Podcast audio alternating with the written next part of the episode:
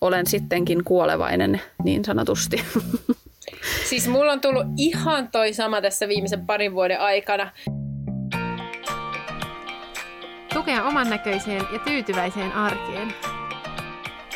Rohkaisua ja inspiraatiota.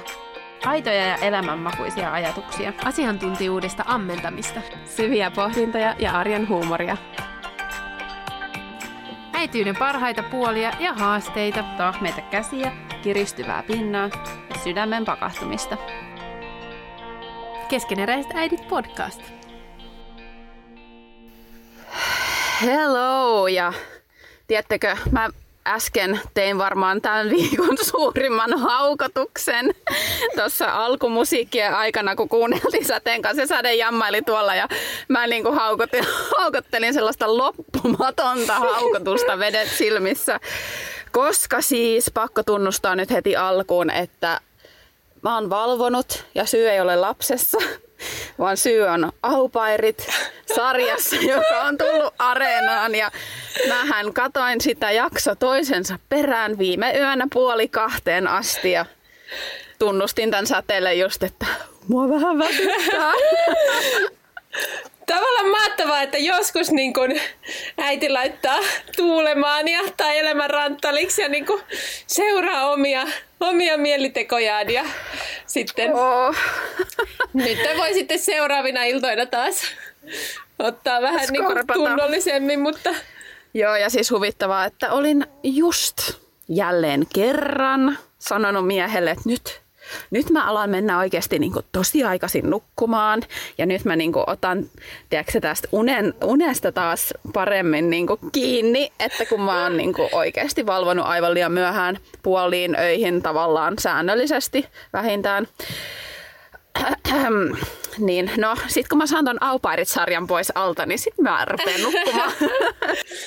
toi on meilläkin niin klassinen, että tänään illalla mennään sitten aikaisin nukkumaan. Ja sitten kuinka käy? Me ollaan sitten vielä 12 aikaa sillä, että ti, ti, ti, ti, mitäs me sanottiin. Mutta kyllä mä siihen kuitenkin uskon, että kun on se tahtotila, niin kyllä se sieltä tulee. Että se on niinku, ei ne yksittäiset illat ole semmoinen niinku liian paha. Ja joskus, joskus kun on katsottu jotain sarjaa miehen kanssa ja sitten katsottu seuraava jakso kanssa vähän sillä että ei oikeasti saisi, mutta katsotaan nyt kuitenkin. niin sitten siitä tulee aika semmoinen kiva juttu, kun se niinku tapahtuu joskus vaan. Niin, niin. Eli niin. ei ole niin paha. Hyvä, että niinku joskus, joskus otat nyökyttelen. pieniä vapauksia. nyökyttelen silleen, että yeah right, niin kuin, että et joo, että tahtotila löytyy, niin tämä homma varmaan klaarataan silleen, että luotto itseen on tällä hetkellä vähän heikko, mutta hei, mä skarppaan, mä skarppaan. Kyllä se sieltä. Hei! Tää, moikka munkin puolesta tosiaan. Tervetuloa kuuntelemaan. Huippu, että oot kuuntelemassa taas meitä. Tänään me valittiin aiheeksi liikunta, jonka hienous me ollaan molemmat oikeastaan löydetty viime vuosina uudella tavalla, ja jossa me nähdään tosi paljon potentiaalia äidin hyvinvoinnin tukemisessa. Mutta liikuntasuhde ei ole mitenkään yksinkertainen asia ja meillä molemmilla on myös ollut ihan niin kuin omanlainen matkansa tähän pisteeseen. Joten me haluttaisiin puhua näistä teemoista tänään ja ehkä löytää semmoisia ajatuksia ja ideoita, miten liikunta voisi olla luonnollinen ja niin kuin positiivinenkin osa äidin elämää. Mä totesin tässä, että no katsotaan, että varmaan kun ollaan vähän niin kuin aloiteltu, niin säde on taas että no niin, 50 minuuttia mennyt, että pitää wrap it up. Jep. Ja hei, me tota, tänään äänitetään eka kertaa seisten tota, teemaan vähän liittyen. Noissa uusissa liikuntasuosituksissahan oli myös tämä niin paikallaan olon vähentäminen, niin, niin nyt tota, kokeillaan tätä sekä ehkä tämmöisen äänentuoton kannalta, mutta myös niin kun, tämän paikallaan istumisen kannalta. Ja tuossa alku ja tota, musiikin aikanakin pystyttiin oikein tanssiin kunnolla. Tai siis Petra haukotteli ja mä tanssin. Mä heijasin kyllä, mulla on meidän vauveli tässä kantorepussa, niin, joka muuten nyt itse asiassa just nukahti, että pääsen ehkä kohta laskemaan hänet, niin mm. mä tälleen haukot, haukotellen heijailin hänet uneen. Mm. Mm. Ihanaa tuuti tanssia. Otetaanko viikkokysymys? Päästään, päästään vähän makustelemaan tätä meidän aihetta. Tällä viikolla mä saan kysyä sulta eka, koska viimeksi sä kysyit multa. Mä olin tässä jo, että apua, nyt pitää äkkiä keksiä vastaus. Ei, mutta kyllä mä oon miettinyt tällä kertaa valmiiksi. Viikkokysymys kuuluu, että mikä liikuntalaji on sinulle mieluisa ja miksi? Ja jos sä kuuntelet nyt ekaa kertaa tai et ole päässyt vielä ihan kärrylle, mikä tämä viikkokysymys homma on, niin meillä on aina jakson alussa tällainen teemaan liittyvä lämmittelykysymys, joka tulee sitten myös meidän Instagramiin, missä te pääsette, pääsette sitten kertomaan tota, meidän yhteisössä teidän vastauksia. Ja niitä on ollut niin kiva lukea lähiviikkoina. Olette vastailu ahkerasti, niin sinne voi sitten mennä vastailemaan at keskeneräiset äidit podcast. Mutta siis kysymys, mikä liikuntalaji on sinulle mieluisa ja miksi? Mä lisään vielä tuohon vastaamiseen, niin sitten jos tulee semmoinen fiilis, että haluaa kommentoida jonkun muunkin vastauksia, niin ehdottomasti saa. Mulle tuli tosi hyvä mieli, kun joku oli tässä hiljattain kommentoinut jonkun muun, että tavallaan niin, että voidaan olla semmoinen yhteisö, että te opitte tuntemaan myös toisianne. Mutta sitten joo, kysymykseen. Ää, mieluisa liikuntalaji. Mulla on kaksi, joista voitte niin vastata. Ensimmäinen on toi tanssi. Ää, sitä mä oon, tai sen mä löysin nyt uudestaan pari vuotta sitten.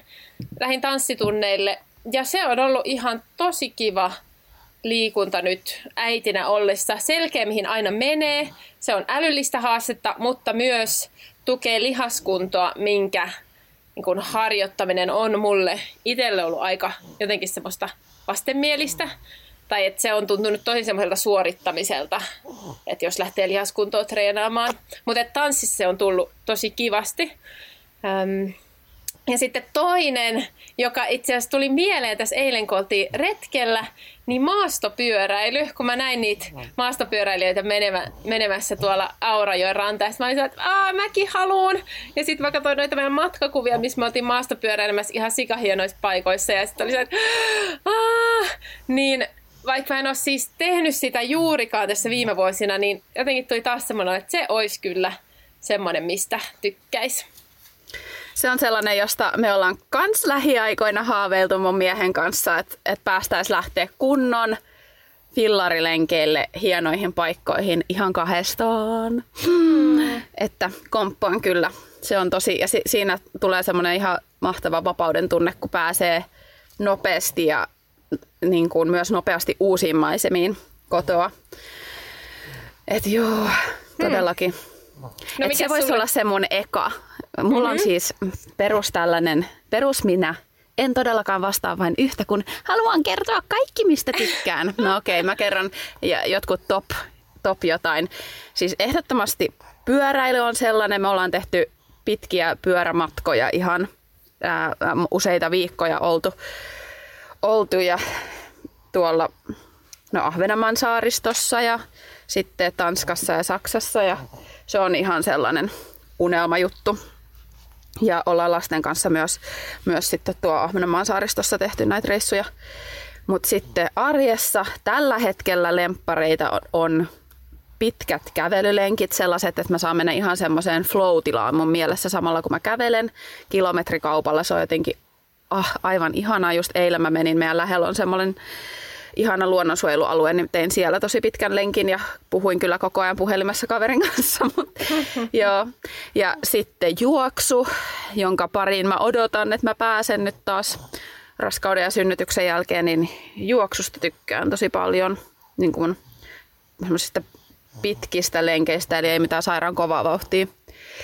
Ja sitten ryhmäliikunta, jota en ole kyllä nyt niin kuin äitiyden aikana oikeastaan juuri yhtään päässyt tekemään, mutta siitä mä kyllä tykkään. Mutta noi on ehkä sellaisia favoritteja. Että kyllä nyt on herännyt taas semmoinen kutkutus, että vitsi, jossain vaiheessa mä taas haluan päästä jonnekin jumppatunneille sit kun, sit kun tämä elämäntilanne taas sallii. Niin... Mun piti kysyä, että tarkoittiko ryhmäliikunta nimenomaan jumppatunteja vai niin joukkueurheilua, mutta ilmeisesti jumppaa ja Joo, joo. joo. Ja hei, mikä sulla siellä meidän äitikaveri? Ää, mikä liikuntalaji on sulle mieluisa ja miksi? Käy vastaamassa at keskeneräiset äidit podcast Instagramissa.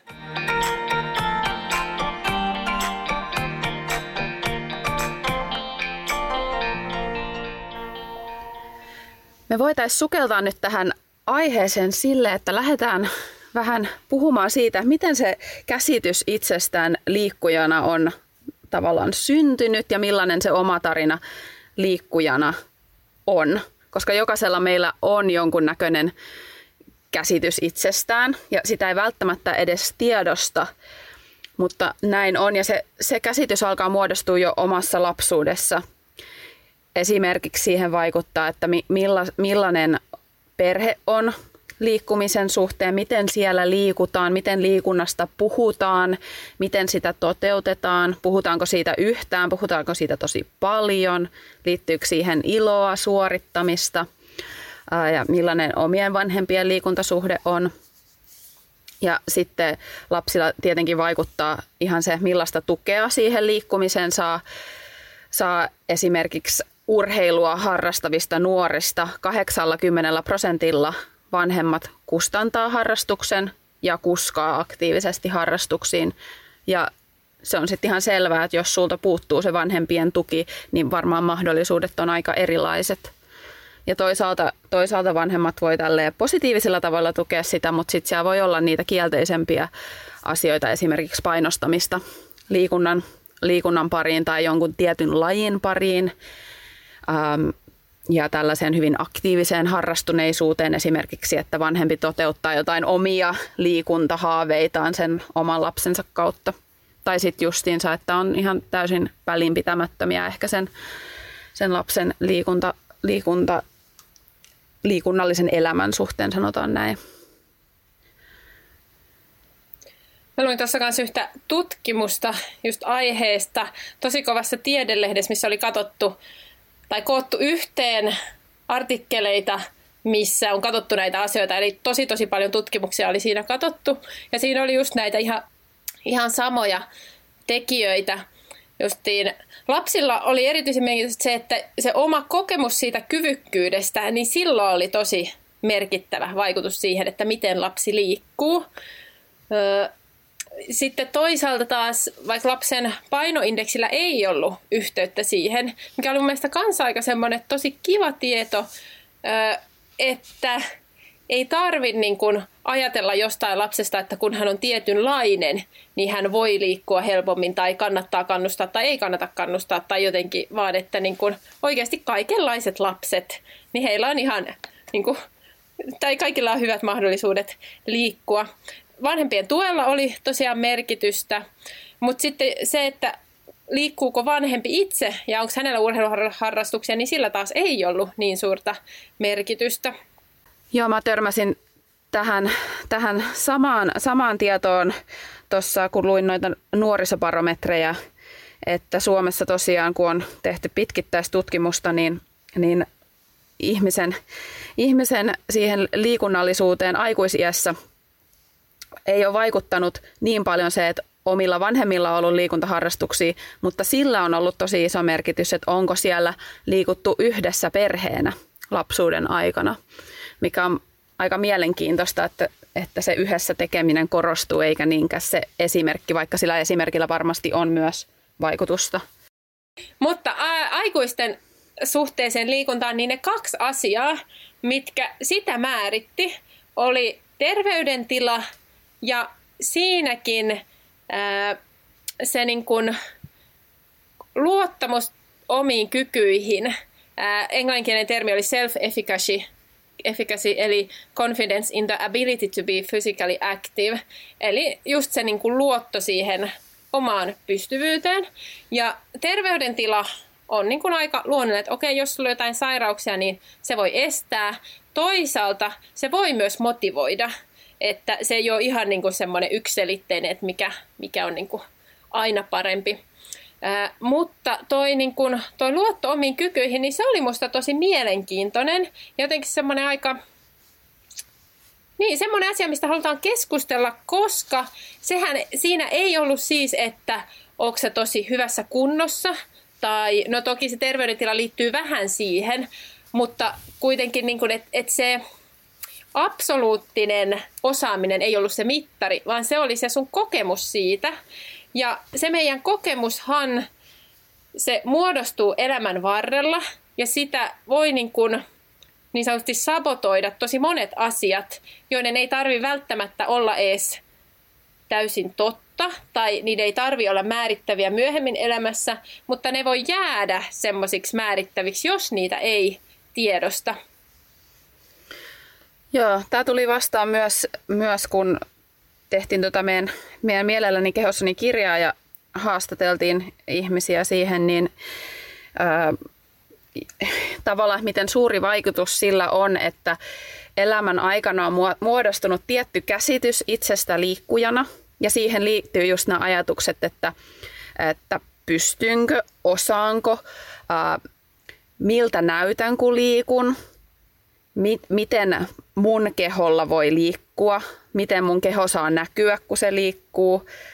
mitkä nämä kaikki ajatukset, mitä meillä on, määrittää tosi paljon sitä, että millaisia asioita me sitten tehdään, mistä lajeista tai liiku, liikkumisen tavoista me ajatellaan, että, että no mun keho ei sovi tohon. Toki kaikilla on erilaisia preferenssejä, niitä on hyvä kuunnella, mutta että jos se kumpuaa sellaisesta just kokemuksesta, että ei ole pystyvä tai että se häpeä rajoittaa. Että esimerkiksi tällainen, että jos tekisi mieli vaikka tanssia mutta aja, tai mennä ryhmäliikuntaan, mutta ajattelee, että mun keho on väärän näköinen tai miten noloa se olisi, että joku näkisi tämän mun kehon, että esim, esimerkiksi kehohäpeä voi aiheuttaa sitä, että me sulkeudutaan ja me yritetään pitää se keho mahdollisimman pienessä tilassa ihan fyysisestikin. Että jos vaikka tanssii, niin ei halua nostaa käsiä ylös tai ottaa sitä tilaa, koska siihen omaan liikkumiseen liittyy niin paljon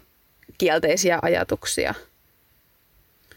Että niitä mä oon itsekin miettinyt, että millaisia niin kun ajatuksia on muodostunut elämän aikana siitä, että, että niin kun No tanssi on yksi ehkä ollut sellainen, sellainen mulle, että missä on tavallaan kokenut joskus, että jotenkin ei pysty vapautumaan niin paljon kuin ehkä haluaisi.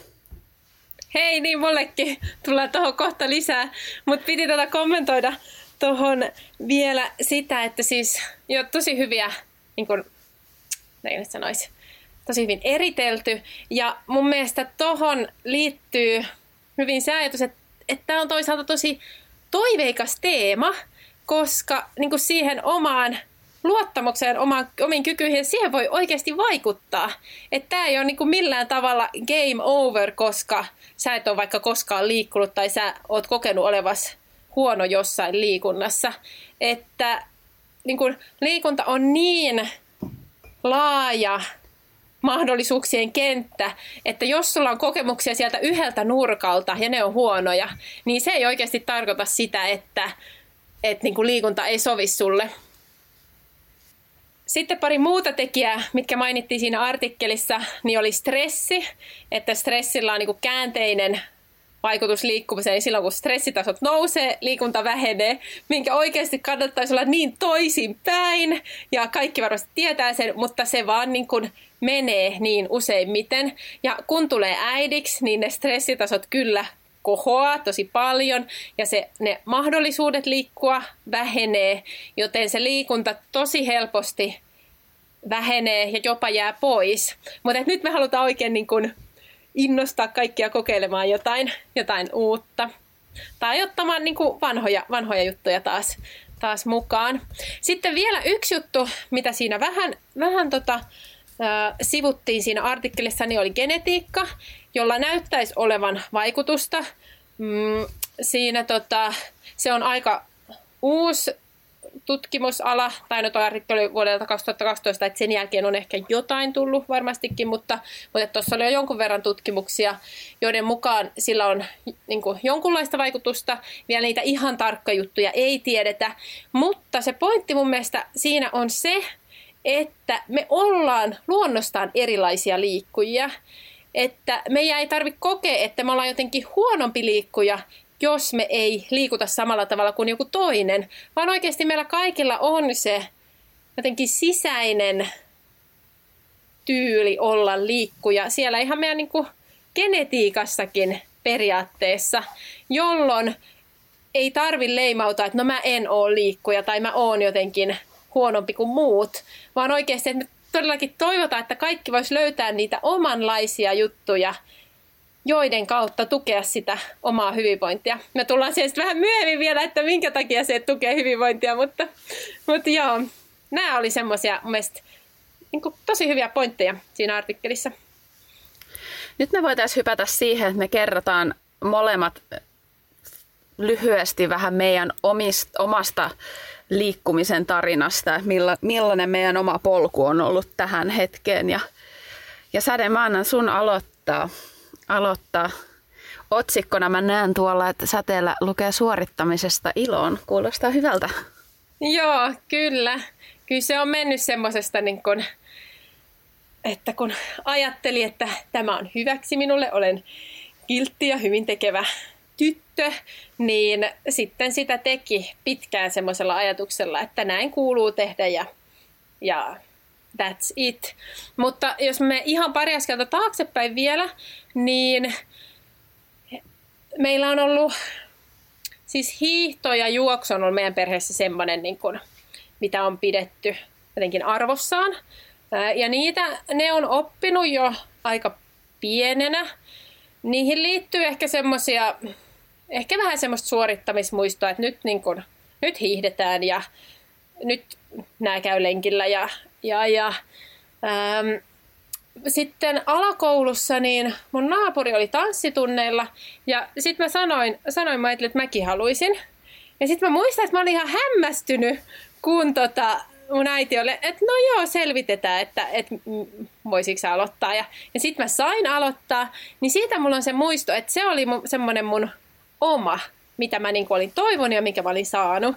Sitten mä toivoin kyllä myös baletin aloittamista ja jalkapallon aloittamista, mutta niihin sitten ei kannustettu. Sitten sen takia, kun mulla oli myös soittoharrastusta, niin kyllä mä nyt ymmärrän se, että ei, ei liikaa, liikaakaan pitäisi olla. Mutta, tota, mutta et se tanssi kulki tuonne yläasteelle asti mukana semmoisena, kyllä mä sanoin, että se oli positiivinen. Kyllä se sitten myöhemmässä vaiheessa alkoi liittyä sitä, että kun oli niitä taitavampia muita tanssijoita, niin sitten alkoi kokea semmoista, että onko mä tarpeeksi hyvä. Ja siihen mä, sen takia mä ehkä sitten lopetinkin, koska tuntui, että jotenkin niin jäi vähän niin kuin, vähän niin kuin jälkeen, jälkeen sitä, tai, tai niin kuin ei kokenut olevansa niin hyvä, hyvä siinä. Mutta sitten sit just niin kun alkoi ymmärtää sitä kouluaikana liikunnan merkitystä oli nämä liikuntasuositukset ja muuta, niin sitten, sitten ajattelin, että no, että lenkillä käynti, se on, niin kuin, se on tosi hyvä juttu. Ja mä en siinä asiassa, mulla ei ollut ehkä ihan tarpeeksi itsekuria, että mä olisin oikeasti käynyt kauhean usein lenkillä, mutta et silloin kun mä kävin, niin se oli semmoista, että nyt pitää käydä, että niin kun elää terveellisesti. Mulla oli koko ajan kanssa se, että mä pyöräilin pyöräilin aina kouluun. Siihen, siihen mua kannustettiin. Tai vaihtoehto oli maksaa itse bussiliput kuukausirahoistaan, niin mä olin tietysti sen verran pihi. Et sitten pyöräilin. Mutta mun vanhemmat pyöräili tosi usein mun kanssa. Et se oli kans jotenkin aika kiva, kiva että sit siinä tuli semmoinen yhteinen aamuhetki. Niin niistä on ehkä muodostunut se silloin nuorempana. Ja opiskeluaikana jatkuu aika lailla semmoinen samanlainen, että että vähän niin kuin suorittamisen kautta, että pitäisi. Ja sitten kun tuli äidiksi, niin tavallaan semmoiset kaikki pitäisi jutut vähän niin kuin karsiutuu, koska niillä ei ole niin kuin henkistä energiaa. Mutta sitten jossain vaiheessa, no kyllä se niin kuin tajus, että sillä on merkitystä, niin kyllä niin kuin kävelyllä kävi. Ää, ja semmoista niin kuin lihaskuntoa koitti tehdä vähän – Mm, mutta sekin oli vielä niinku aika lailla suorittamisen kautta, vaikka kyllä siitä alkoi hiljalleen huomaamaan että hei, tässä on niinku idea. Että aikaisemmin mä en ollut oikeastaan kokenut sitä niinku liikunnan tuomaa hyvää oloa. Voi olla, että ylipäätään oli sen verran hyvässä kunnossa, kun pyöräili ja teki nyt kaikkea mitä teki, että siinä ei tullut sitä kokemus siitä, että hei, tämä oikeasti tukee mun hyvinvointia. Mutta sitten kun oli tullut äidiksi, niin siinä alkoi alko tulla semmoisia aavistuksia, että hei, että tämä oikeasti niin kun ehkä tuntuu, tuntuu hyvälle niin sanotusti. Ja sitten mä aloitin ne tanssitunnit ja silloin oli semmoinen, että siis, aah, vautsi, että oikeasti jotain, mikä on kivaa, missä mun ajatukset menee johonkin ihan muualle. Mun täytyy keskittyä tähän ihan täysillä, että mä niinku selviän tästä, mutta sitten niinku sen tunnin jälkeen fiilis oli tosi hyvä. Niin se on ollut semmoinen uudenlainen polku siihen positiiviseen liikuntasuhteeseen. Joo, liittyy tähän paljon muutakin jotenkin, mutta kerro sä välissä. Tuolla oli paljon tai sellaisia tuttuja ajatuksia, tunteita, täytyy kyllä sanoa. Joo.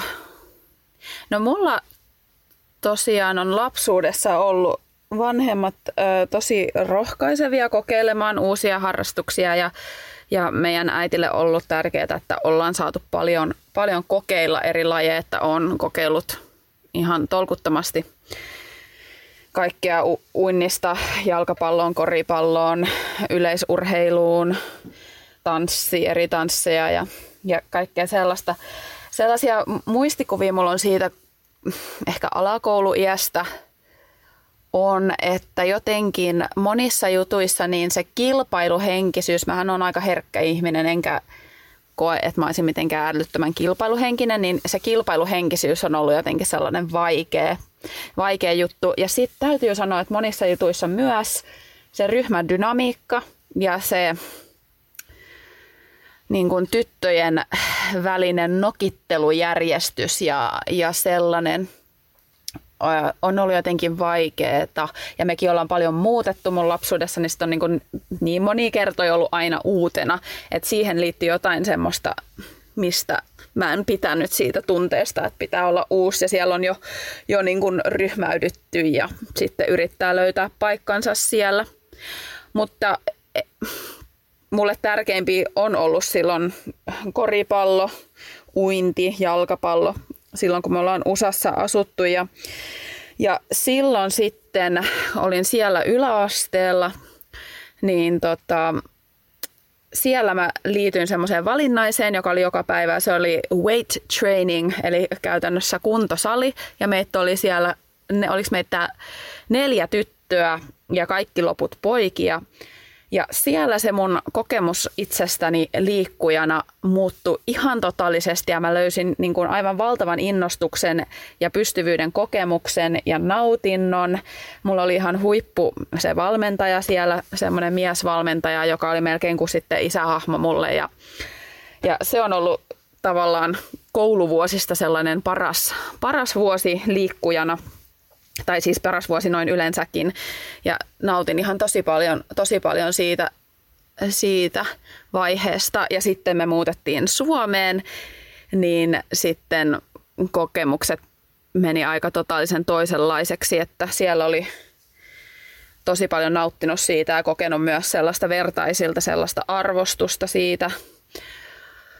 Niin sitten tuli Suomeen, niin täällä olikin niin toisenlainen meininki ja sellainen Mä olin tosi semmoinen reipas ja menevä ja tekevä ja jotenkin ää, positiivisella tavalla paransin suorituksiani niin kuin semmoisesta myönteisestä tavallaan lähtökohdasta ja tulin Suomeen, niin sitten mä en yhtäkkiä istunut yhtään, yhtään siihen tavallaan tyttöjen liikuntamaailmaan, mikä täällä oli valloilla ja siitä sitten alkoi alko sitten erinäiset kipuilut ehkä tullakin.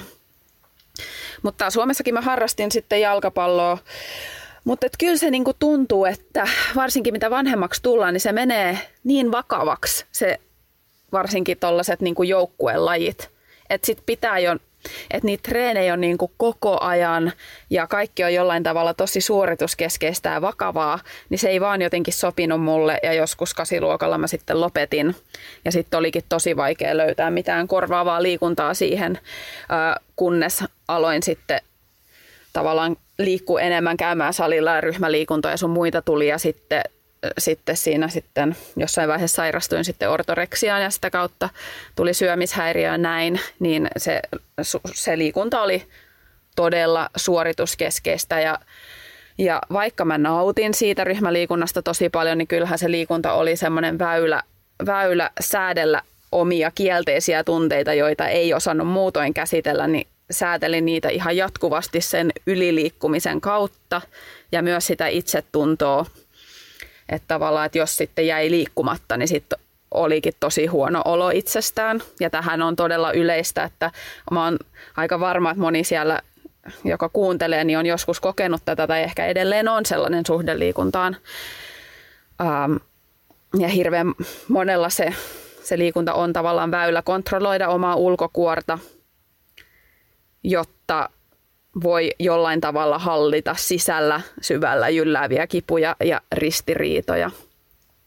No joo, mutta fast forward sitten niin kuin siihen, kun on parantunut ja, ja tota, tullut aikuiseksi, niin on kiinnostunut enemmän tämmöisestä intuitiivisesta syömisestä, intuitiivisesta liikkumisesta ja sitä, että, ää, että on jotenkin tosi ää, kuulolla siihen omaan kroppaan ja mitä se tarvii. Ja tämähän on tosi haastavaa äitinä, koska tuntuu, että tietää mitä kaipaisi, mutta ne chanssit, niin kuin Sade sanoi, niin, niin on sitten paljon vähemmät.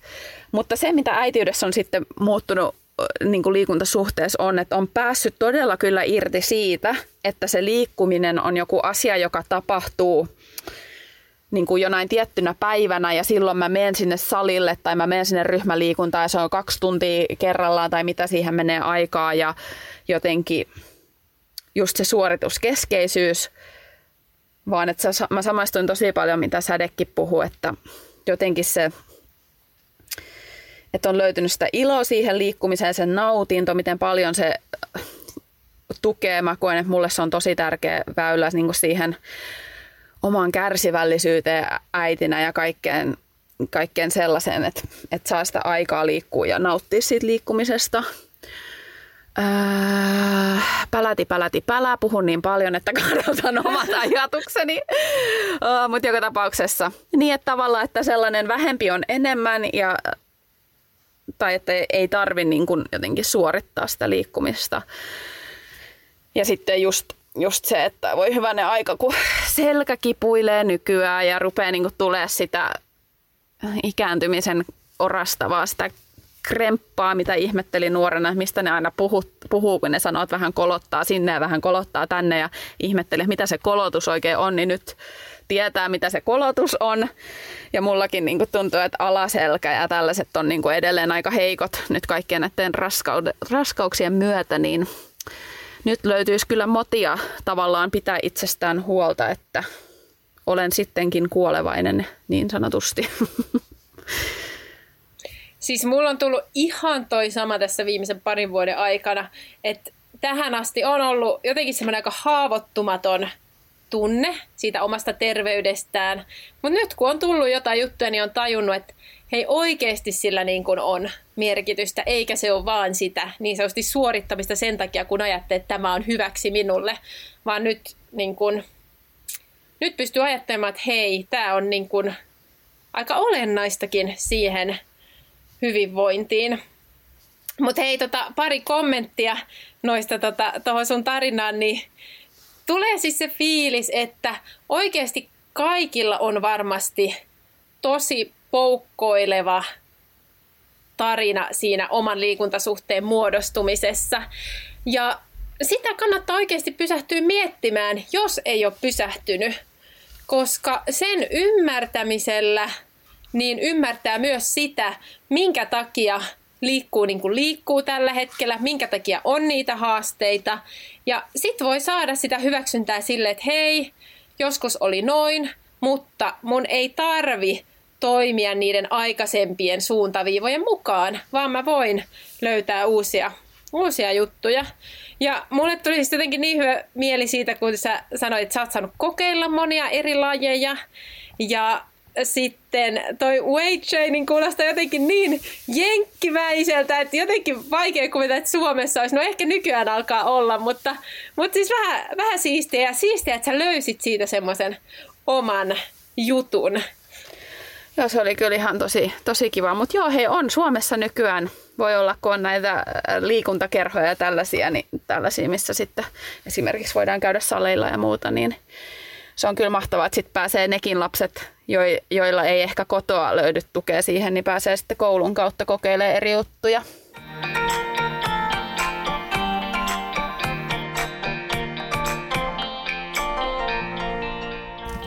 Mä uskaltaisin ajatella, että kaikki tietää, että liikunta on hyvä juttu ja liikunta on hyödyllistä. Ja suurimmalla osalla on ainakin jossain vaiheessa varmasti ollut semmoinen kokemus, että pitäisi liikkua enemmän. Ää, että, ja siis onhan se tutkittu ja se on, siitä on puhuttu meille koulussa ja siitä puhutaan mediassa, että miten hyvä juttu liikunta on. Ja niin kun, onhan se hyvä juttu, mutta jotenkin me haluttaisiin rohkaista siihen, että liikunta tulisi sen oman hyvän olon hakemuksen takia ja oman hyvinvoinnin hake- hakemisen takia. Ää, että ihan arjessa sen huomaa, ää, mutta siis toki ää, jos tämä nyt on epäselvä, niin mä voin tähän näitä pari sairausta listata, että mihin, mihin sillä on vaikutusta. Että tota, sekä se vähentää sitä, että sairaudet puhkee, mutta myös vähentää oireilua, muun muassa masennuksessa, selkäkivuissa, niskakivuissa, astmassa – jopa hengitystieinfektioissa, flunssassa, että se vähentää niiden ilmaantumista, tiettyjen syöpien ilmaantumisessa, osteoporoosissa, diabeteksessä, sydän- ja verisuonitaudeissa.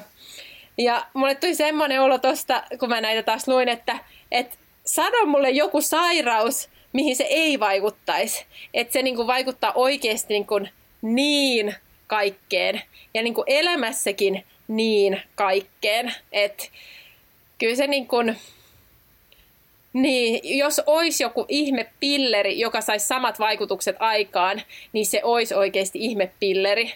Mutta se liikunnan saaminen, niin se on, se on vähän haastavampaa tietysti.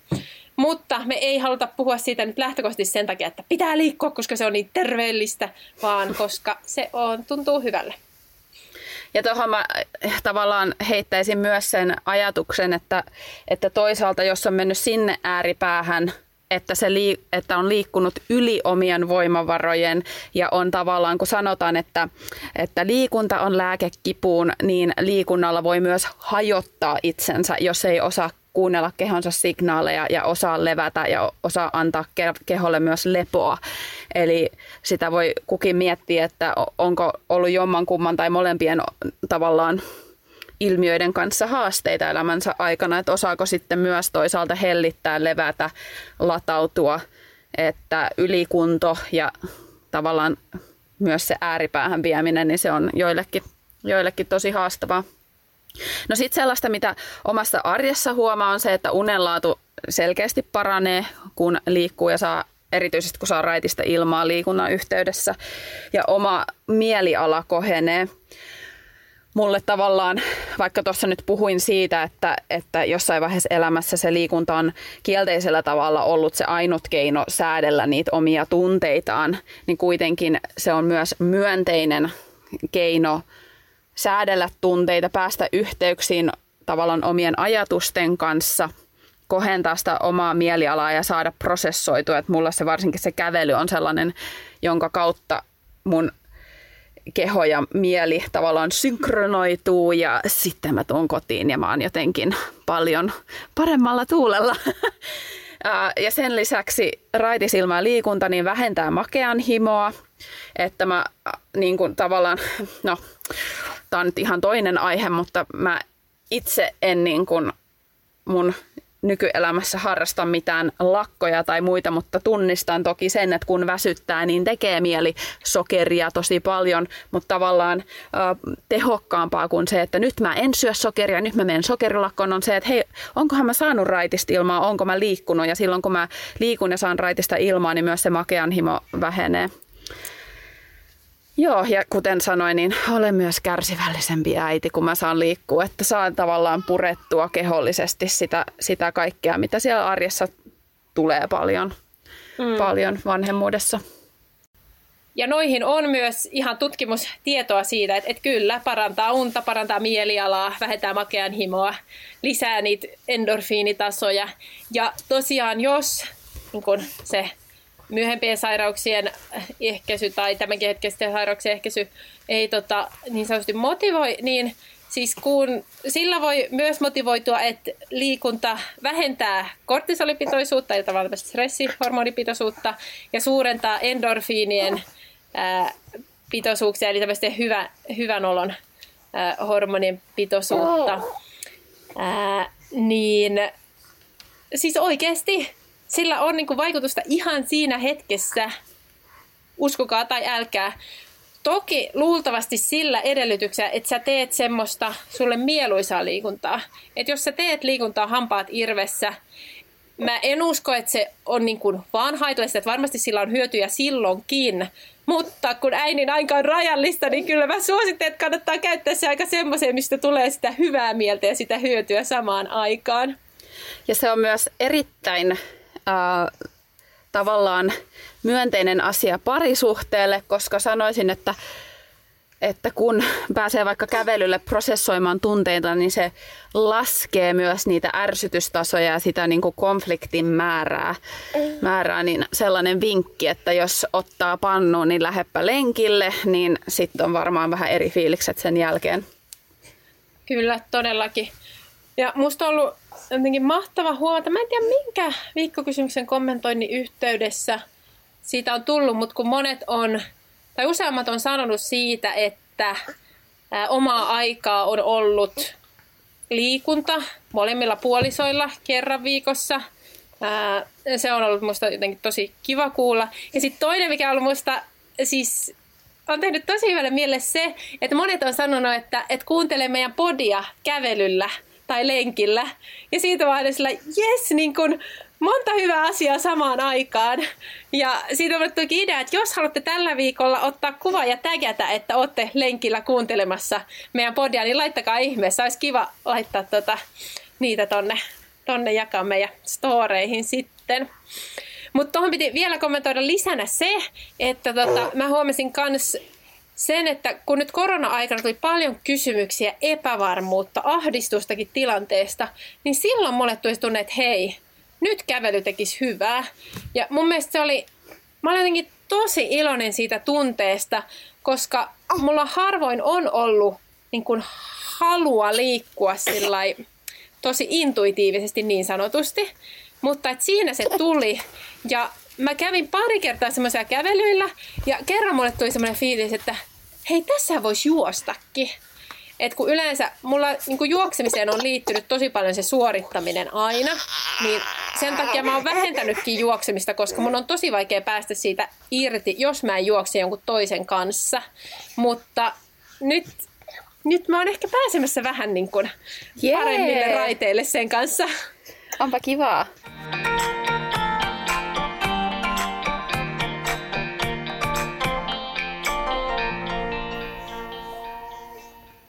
Kuluneen vuoden aikana tuli noin uudet liikuntasuositukset ja mua ilahdutti ne jotenkin tosi paljon. Äh, siinä mielessä erityisesti, kun aikaisemmin oli painotettu niitä määriä, että näin paljon tätä ja näin paljon tätä, mutta nyt se oli visuaalisestikin tehty niin, että tavallaan kiinnittää huomiota kokonaisuuteen, että tekee erilaisia juttuja. Sinne oli myös otettu perustakse uni ja sitten paikallaolon välttäminen oli myös laitettu sinne mukaan. Ja sitten oli näitä eri, eri liikuntatapoja, kuten niin kuin kevyttä liikus, liikuskelua, reipasta liikkumista, rasit, rasittavaa liikkumista, lihaskuntoa ja liikehallintaa. Ja kaikelle näille laitetaan arvoa, että sekin, että on sitä kevyttä liikuskelua ja sitä oli itse asiassa tavallaan isoin osa, mitä arjessa on ehkä helpompikin saada, niin sillä on merkitystä. Et ei tarvi ajatella, että vaan se, että mä teen lihaskuntaa, niin se on niinku sitä oikeaa liikuntaa, vaan oikeasti kaikki nämä on sen kokonaisuuden osia.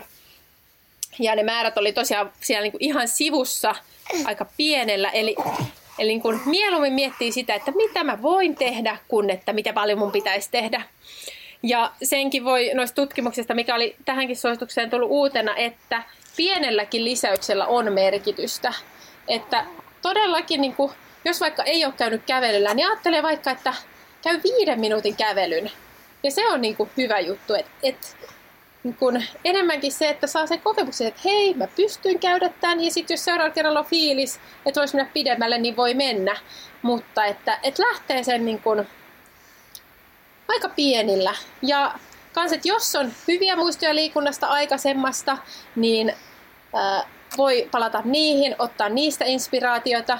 Myös kannattaa miettiä vähän, että minkälainen on ihmisenä, minkälaista asioista tykkää.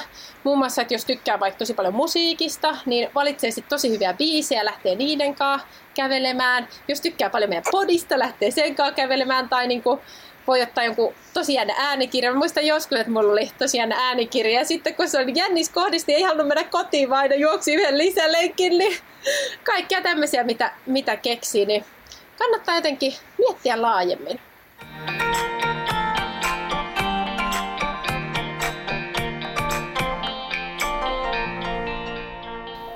Aiheena tänään oli siis liikunta ja haluttiin tuoda esille erityisesti sitä, että liikuntasuhde voi kehittyä vielä aikuisella iällä.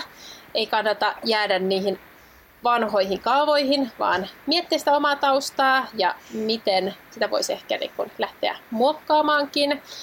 Sitten se, että liikunta tukee äidin hyvinvointia ihan tässä hetkessä, sitä ei kannata unohtaa. Ja sitten kanssa se, että liikunnalla voi antaa no sekä esimerkkiä lapsille liikkumisesta, mutta myös yhdessä lasten kanssa tarjota niitä positiivisia kokemuksia. No niin, ja täällä röyhii meidän pieni, pieni poika, en tiedä kuuluuko sinne.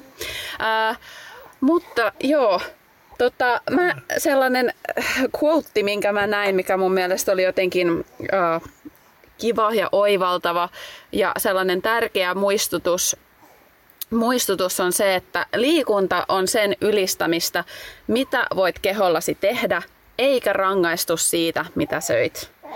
Eli jotenkin irti sellaisesta suorituskeskeisyydestä ja, ja sellaisesta jotenkin ajatuksesta, että kontrolloin kehoani ja, ja näin poispäin, vaan että oikeasti, oikeasti se liikunta on tavallaan itsessään nautinto ja meidän keho on meille asia, josta me saadaan nauttia ja sen liikuttamisesta voidaan nauttia.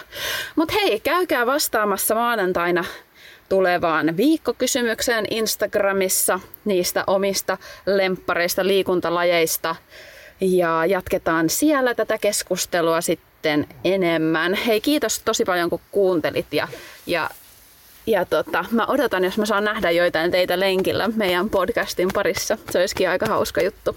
Voit tägätä sit meidät siihen. Mutta pidemmittä puheitta jo näin pitkillä, itse asiassa näin pitkillä puheilla toivotamme jokaiselle sinne hyvää viikkoa tai missä vaiheessa viikkoa menetkään, niin hyvää päivää sinne. Kyllä, oikein ihanaa päivää sulle sinne ja moi moi! Moikka!